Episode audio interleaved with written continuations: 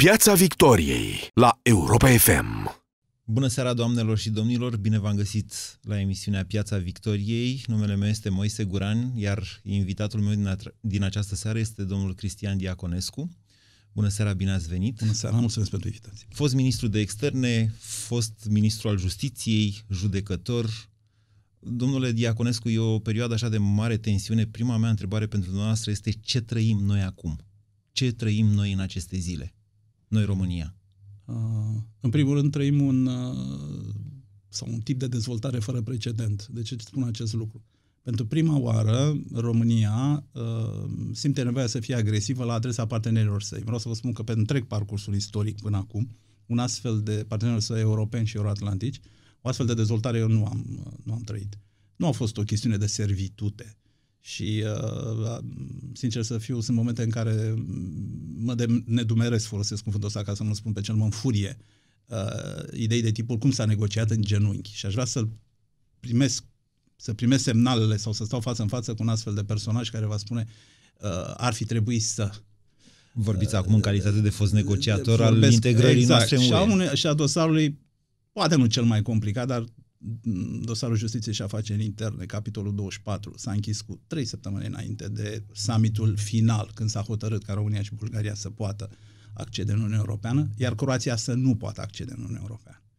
Iar statul de drept și atunci era o chestiune de maximă complexitate și seriozitate. Uh, argument, în acel moment, Croația nu a intrat în procesul de aderare, mă rog, în finalizarea procesului de aderare, deși îndeplinea toate criteriile, inclusiv cele economice, nu numai criteriile de la Copenhaga, uh, pentru că statul de drept se arăta pasiv față de un general care era în acel moment urmărit penal pentru crime împotriva umanității după războiul din Iugoslavia. Deci pentru acest, acest gest de a nu face un anume demers în ceea ce însemna ordinea de drept și supremația legii, Croația a mai așteptat ani de zile, deși, repet, era pregătită din toate punctele de vedere. Deci ce trăim noi acum? O atitudine agresivă a României la da. adresa partenerilor Adresa europeni? partenerilor și la ceea ce înseamnă îndeplinirea unor obligații.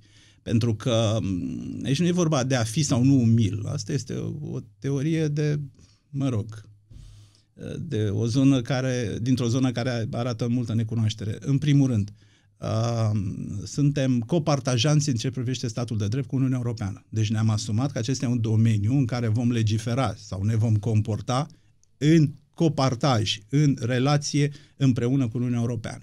În al doilea rând, uh, anexa 9 la tratatul constitutiv. Să mă ierte cei care ascultă că dau astfel de detalii, dar vreau să vă spun că ne ajută legea și nu afirmația atunci când spunem că dacă ne-am asumat niște obligații, este de bun simț să le ducem la bun început, la bun sfârșit. Iată, am ajuns să dăm argumente că uh, ca să fim morali și corecți, trebuie să avem și o bază legală pentru asta. Bun, dar este și o bază legală. În al treilea rând, uh, culmea, este și o decizie a Curții Constituționale din România de la începutul lui 2012, dacă nu mă înșel, Uh, legată de un incident privind Consiliul Superior al Magistraturii, în care se spune uh, mecanismul de cooperare și verificare are recomandări obligatorii. Se numesc ele recomandări, dar sunt obligatorii. Curtea Constituțională e astăzi cu totul și cu totul altceva da. decât altă dată.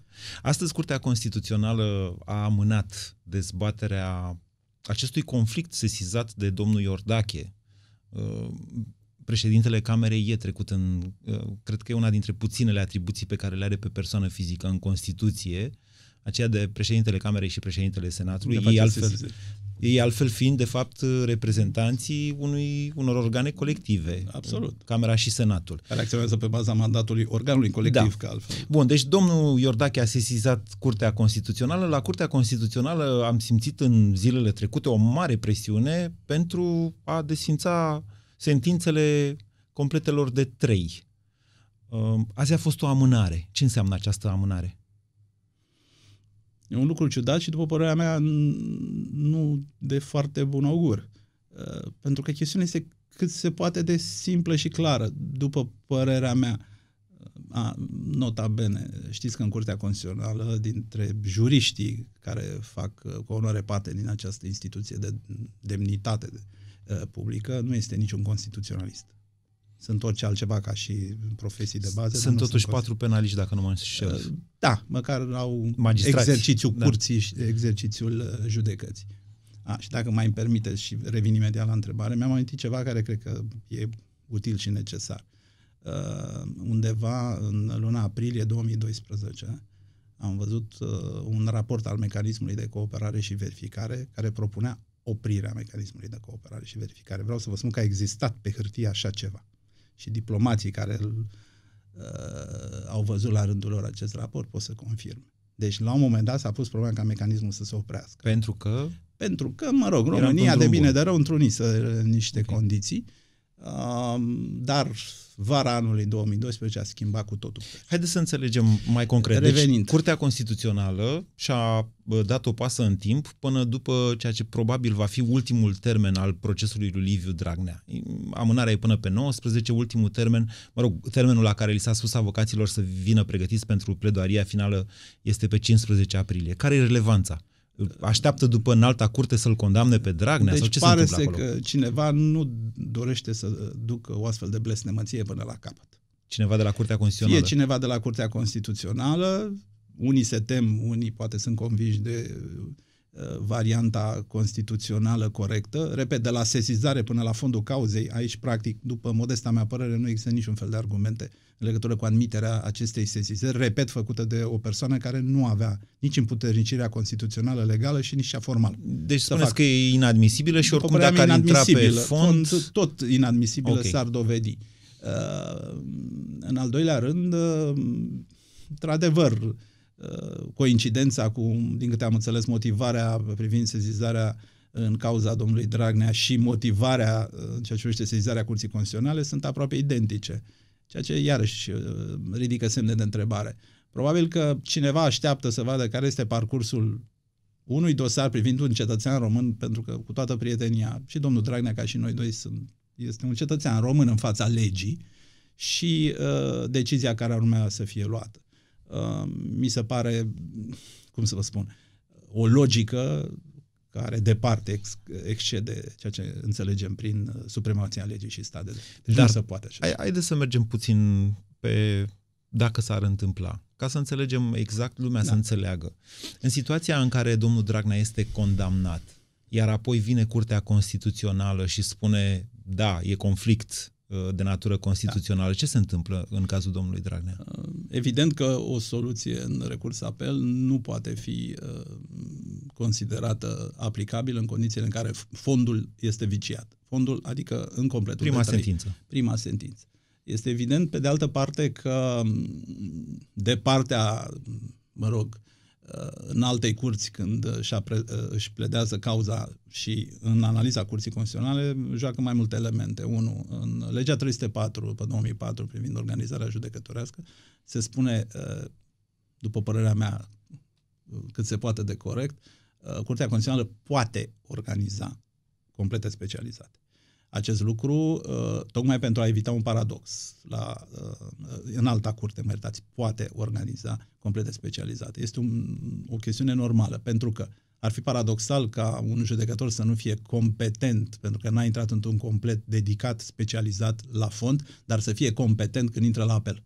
Okay. Deci, când intră la 3, să nu fie competent să judece și când intră la 5, totul să fie în regulă. Oricum, din ce am înțeles, statistica în alte curți este, am înțeles la doam- din da. pledoaria doamnei Tarcea, 90% dintre cazuri sunt cazuri, sunt infracțiuni de serviciu și infracțiuni de corupție cu pentru demnitari. Anumite competențe personale da. în, în legătură cu demnitari.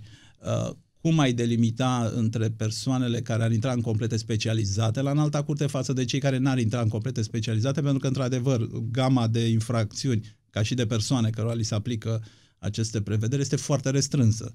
Uh, nu cred că la, în alta curte, la secția penală, pot exista judecători care nu judecă, nu au capacitatea să judece în fond Dar o cauză are, penală. Domnul Dragnea are cale uh, de atac extraordinară în cazul în care, după pronunțarea sentinței sale... Da, categoric are cale extraordinară de În atac. drept funcționează principiul și, că forma omoară fondul. Și în cazul ăsta tot procesul se reia totuși de la Absolut. zero, chiar dacă a primit o sentință definitivă. Fără îndoială. Bun, în situația în care Curtea Constituțională se pronunță înainte ca în alta curte să dea o decizie definitivă în cazul Bombonica, ce va face atunci instanța uh, care îl judecă pe Dragnea? Va retrimite cauza pentru judecare în fond. Adică deci nu se va mai pronunța? Nu. Ok. Bun. Acum să venim puțin și să punem în context toată nebunia asta cu ceea ce s-a întâmplat până acum. Am avut un conflict deschis, pe față, între executivul de la București și executivul de la Bruxelles, între Comisia Europeană da. și Guvernul de la București. Tema fiind ordonanțele de urgență. Prima întrebare este ce s-a întâmplat acolo?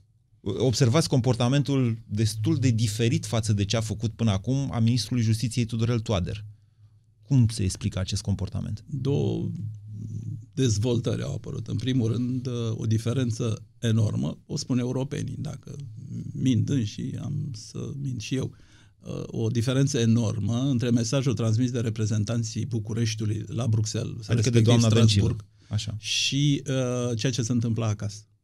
Uh, deci, din acest punct de vedere, la Bruxelles promiteau, asigurau că totul este în regulă. Poate sunt elemente de neînțelegere pe care o să le clarifice ei cu partenerii europeni, a, a, acasă, aveau cu totul și cu totul alt mesaj. Dar Tudorel Toader dă acum același mesaj. Adică pare că s-a poziționat acum, împotriva da. domnului Dragnea. Acum da, dar până de ce? acum, în legătură cu europenii, pentru că, probabil, uh, ajungând la un moment de saturație, cei din PSD-ALDE nu-l, nu-l mai tolerează. Deci e cât se poate de clar. Nu știu ce și-a închipuit ministrul justiției că a fi desemnat de PSD-ALDE uh, este așa o, o formă de legitimare pentru a-și, a-și face absolut ce vrei. Uh,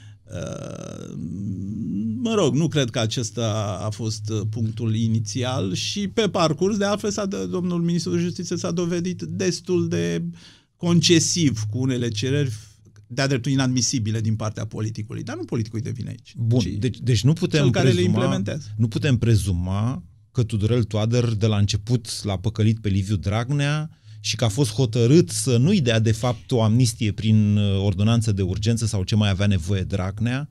Sau cum? Uh, cred că și-a uh, închipuit că într-un fel poate juca la două capete, și aici la București și la Bruxelles. La un moment dat, probabil că i-a reușit acest lucru și i s-a părut că tipul ăsta de atitudine va funcționa. Într-un anume moment, când situația s-a complicat foarte tare, Vreau să spun că foarte sus nivelul de nervozitate al partenerilor noștri. Al domnului Timmermans. Da, da, și nu numai. Și în capitale a fost generat de tipul de politică pe care a adoptat-o față de candidatura lui uh, Chioveși. Adică în astfel de momente, statele civilizate cu conduceri decente, chiar dacă au multe și grave resentimente în legătură cu astfel de candidatură, și le limitează și le circunstanțează fiind cel puțin neutri. Ok. Ei, ei au fost proactivi din acest punct de vedere, ceea ce a creat uh, o stare de nervozitate în plus. Bun, acum să revenim la... Uh, credeți că mai există pericolul uh, ca Guvernul României să adopte prin ordonanță de urgență modificări ale codului penal care să dezincrimineze sau să reducă pedepse uh, sau uh, să repună în termen Uh, după decizia CCR cu completurile de 5 să repună în termen de contestație în anulare diferite cazuri? Mai există acest risc? Da, cred că există, pentru că deja de, de ceva timp încoace cei de la conducerea PSD-ALDE, poate și UDMR, au intrat un fel de tunel politic uh, care este într-un singur sens. Uh, practic, lor li s-a cerut și de parteneri europeni, ultimativ în Uh, ultimile săptămâni să reverseze această atitudine, să reverseze voința politică față de extrem de multe decizii pe care le-au luat până acum. Și pare că au dat înapoi. Au dat înapoi a, în sensul că e o stare, percepem o stare de, de stand-off, o stare de pasivitate pentru că nu știm de așteptare. Uh, exact care sunt uh, conflictele între ei. Dar, din punct de vedere a unor măsuri proactive, n-au dat înapoi la absolut nimic. Deci spuneți că dacă cedează Tudorel Toader, va ceda și doamna Dăncilă. Am înțeles corect? Uh, da, uh, un gest l-ar face doamna Dăncilă, fără îndoială, dar uh, dorește să fie legitimată prin gestul Ministrului Justiției. Într-adevăr, astfel de acte normative nu pot fi uh, transmise la guvern decât ca autor Ministrul Justiției. Bun, acum să presupunem, mergem pe presupunere, asta e situația, avem foarte multe semne de întrebare în legătură cu ce se va întâmpla în următoarea da. perioadă. Presupunem că guvernul nu va da ordonanțe de urgență, dar Curtea Constituțională îi va face totuși acest hatâr domnului Dragnea, adică îi va desința practic tot procesul Bombonica, uh, retrimițându-l să se judece de la zero. Una este să intri în conflict Vorbesc acum din perspectiva Bruxellesului. Corect, așa este. Una este să intri în conflict cu guvernul României, cu un executiv, alta cu o curte constituțională care, prin ea, vorbește Constituția unei țări. Da, așa este. Pentru că este o anume educație în statele echilibrat democratice cu care suntem, slavă Domnului, deocamdată parteneri în Europa, de a respecta în absolut aproape Curtea Constituțională și deciziile acestea. Mi-amintesc de doamna Merkel prin 2011 reușise să obțină pe pactul de stabilitate, măsuri de austeritate foarte complicată, știți, în Europa, acordul politic al tuturor, dar avea foarte mari emoții în legătură cu Curtea Constituțională din Germania. Ok. Deci ce deci, se întâmplă dacă va, va mai exista riscul activării articolului 7 în cazul în care Curtea Constituțională este cea care execută statul de drept în România? Cred că da. Și să vă spun de ce. În primul rând, nivelul de nervozitate este foarte mare în Europa.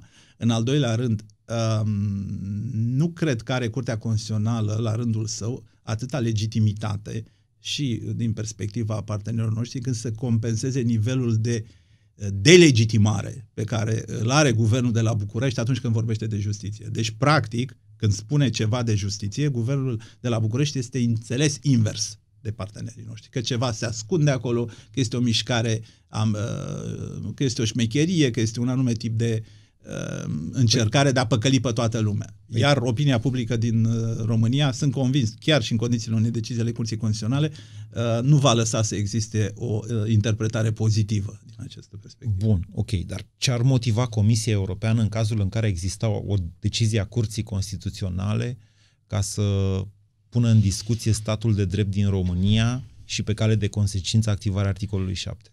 Uh, deci, uh, opinia că în România statul de drept este atacat de o manieră chiar mai gravă decât în Polonia, astăzi când vorbim, este unanim și general împărtășit. Ori, uh, din acest punct de vedere, consecințele unei astfel de decizii omițând că este vorba de curte, și de Curtea Constituțională din acest punct de vedere, vor fi cele care vor fi judecate. Adică uh, dacă din punct de vedere al consecințelor se infirmă hotărâri judecătorești altfel decât prin alte hotărâri judecătorești, prin instituții mai mult sau mai puțin legitime, Curtea Constituțională sau Guvern, prin ordonanță, uh, va fi preluat semnalul ca atare. Și atunci nu va conta foarte serios în decizia politică europeană faptul că, uh, până la urmă, există și o curte constituțională care, într-o formă ce cred la limită, chiar dacă va aproba uh, această non-sesizare va motiva. a vicepreședintelui, va încerca să scoată din motivare o anumită explicație care va fi și aceea dubitabilă. Deci, din acest punct de vedere, nu vor putea folosi, cel puțin în plan extern, cred că nici intern, dar mă rog, nu vor putea folosi argumentul legitimității unei curți constituționale pentru a-și motiva acțiunile. Dar vă așteptați la o intervenție directă a Comisiei Europene sau la o procedură mai degrabă în fața Curții de Justiție a UE? Mă aștept și la una și la alta. Uh, să vă spun uh, cum a fost cazul Poloniei. În cazul Poloniei uh, s-a anunțat de Tinemans infringement-ul și automat Curtea de Justiție a Uniunii Europene, curțile de justiție, mă rog că sunt trei, Curtea de Justiție, Tribunalul Uniunii Europene a ieșit cu o decizie exact cum a fost procedura de infringement, adică politic, fiind vorba de stat de drept aici și într-adevăr jocul e mai complicat, politic Comisia își anunță nemulțumirea în legătură cu acest uh, subiect și cu încălcări pe care un stat membru le dezvoltă la un moment dat, iar Curtea de Justiție intervine și aplică sancțiune.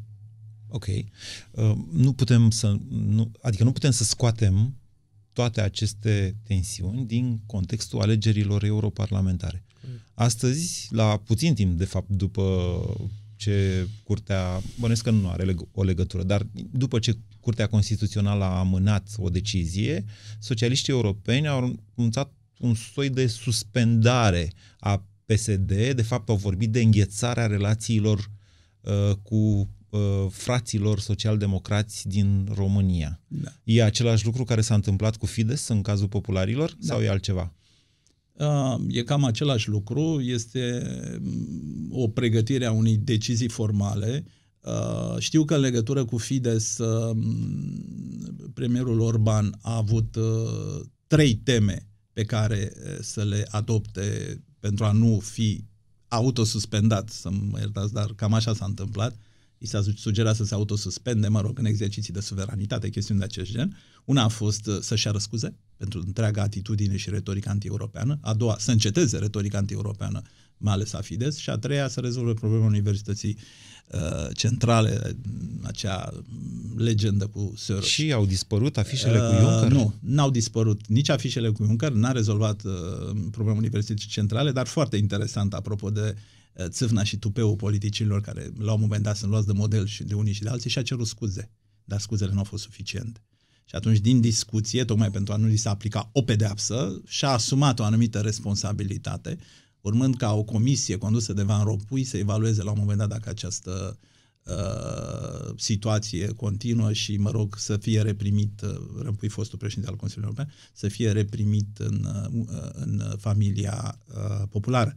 În legătură cu România, anticipez că se va întâmpla acest, același lucru, adică vor avea uh, Uh, deocamdată această înghețare, care înseamnă o suspendare practic înăuntrul familiei, urmând ca după alegeri să se decide într-un fel sau altul din punct de vedere a unei suspendări formale. Ce înseamnă asta și foarte pe scurt?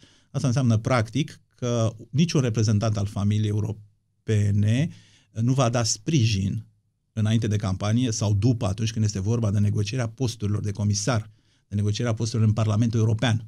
Uh, nu va da sprijin unui reprezentant al PSD. Bun, dar nu vor fi aruncați din PES nici uh, PSD, nici Fides nu va fi aruncat din uh, PPE înainte de... Este o diferență mult uh, serioasă de, înainte de, de forță între Fides și PSD. Enorm de mare. Fides are, are încă uh, un nivel de lobby și un nivel de acceptanță, chiar dacă, mă rog, discutat formal, uh, mult mai mare decât îl are PSD-ul. Practic PSD-ul nu prea are pe nimeni înăuntru. Ok, cum vor influența toate aceste evenimente, alegerile sau rezultatul alegerilor europarlamentare din România? Deocamdată centrarea este pe soluția cu Brexit. Acolo lucrurile sunt cât se poate de fierbinți și confuze. Pe ultimile sondaje se estima o prezență a partidelor populiste anti-europene, cât o fi de paradoxal acest lucru, evident, în Parlamentul European de aproape 24%, deci ar putea să facă masă critică în Parlamentul European Uh, și a bloca adică o nouă familie. decizii exact. Um, după Brexit și după toate aceste amânări, amânări și situații haotice și crize de, de nervi în lipsa unei decizii și conflicte între Parlament, între britanic și Theresa May și, mă rog, lipsa de soluții, uh, îmi spunea cineva, chiar astăzi dimineață din Europa, faptul că este o descreștere fenomen formidabilă în încredere în ceea ce privește partidele populiste. Dar vom vedea. Adică vor obține un scor mai mic decât... Mai, mai mic de 24% cât era estimat să se obțină în întregul uh, complex. Uh, scorul atât de mare ar veni de la um, probabil destul de mulți uh, parlamentari pe care îi va duce Frontul Național, Alternativa pentru Germania și se Salvini. conta și pe, pe Fidesz și pe Liga Nordului, exact. Ok. Uh, dar în România, aceste evenimente, tot conflictul ăsta, procesul lui Dragnea, uh, presiunile dinspre Curtea Constituțională sau asupra Curții Constituționale, toate astea nu se vor vedea în rezultatul alegerilor din 26 mai? A, ba da, ba da, se vor vedea. Uh, problema, după părerea mea, este că românii sunt destul de neatenți și poate datorită la mesajul Mm, privind Parlamentul European și ce înseamnă Parlamentul European, poate și pentru simplu fapt că, mă rog, cei care sunt candidați fac politică internă dorind să devină europarlamentari. Deci ei vorbesc foarte puțin spre deloc. Mă rog, veți verifica dumneavoastră și ce cunoștințe au din punctul ăsta de vedere.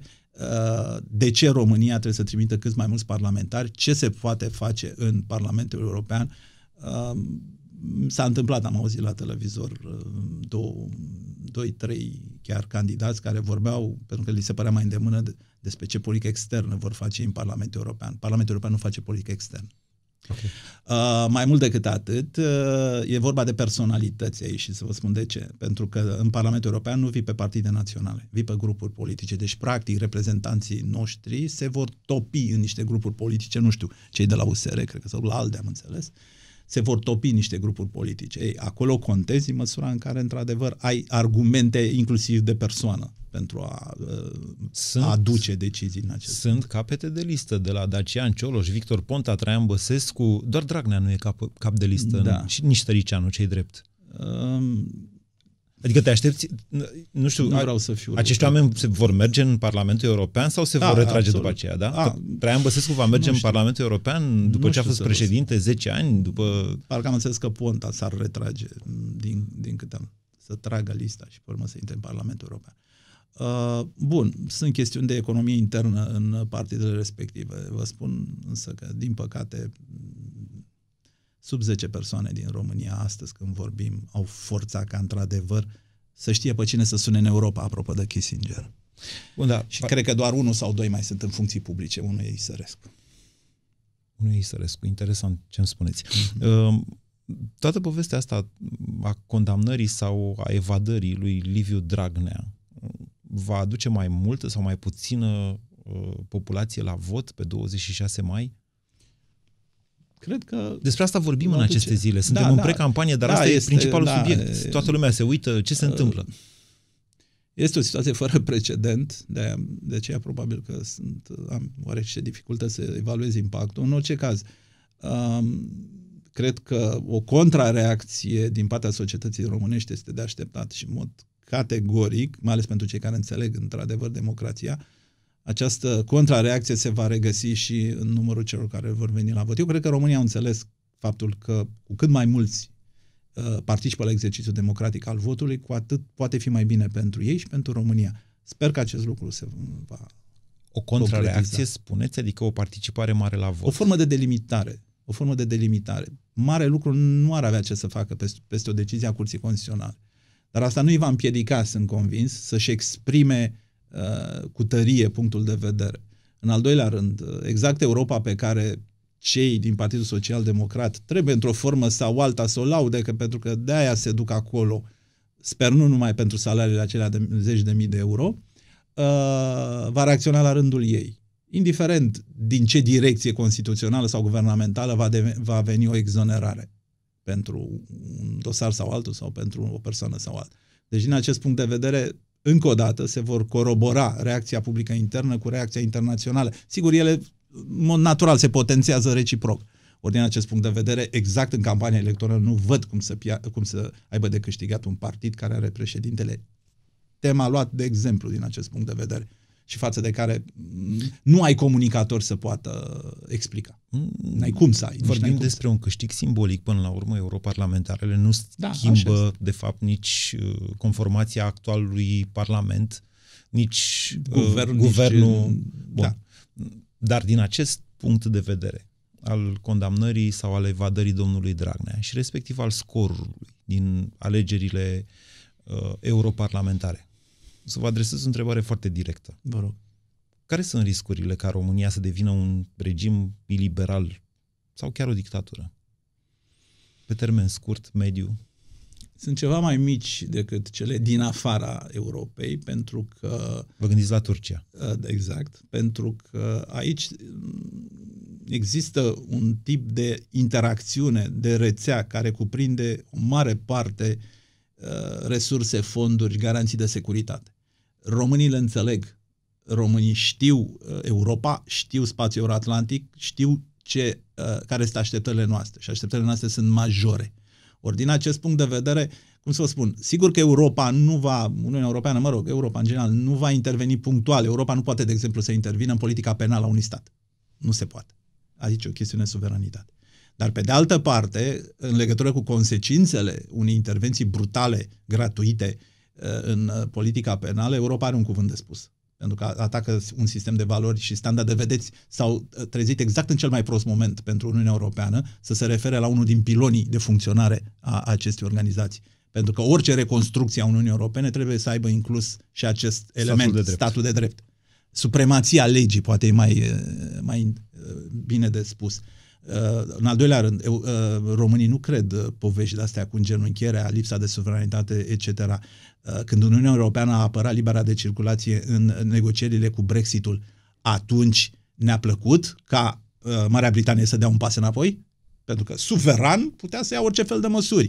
Când Uniunea Europeană ne-a apărat în legătură cu Austria și alocațiile pentru copiii care nu locuiesc cu părinții lor în Austria, ci acasă, uh, austriecii dorind să coboare nivelul, la nivelul național, unde sunt uh, copiii de fapt, atunci ne-a plăcut ca Austria să-și uh, diminueze aspirațiile suveraniste și să revină asupra acestei măsuri, atunci ne-a plăcut, da?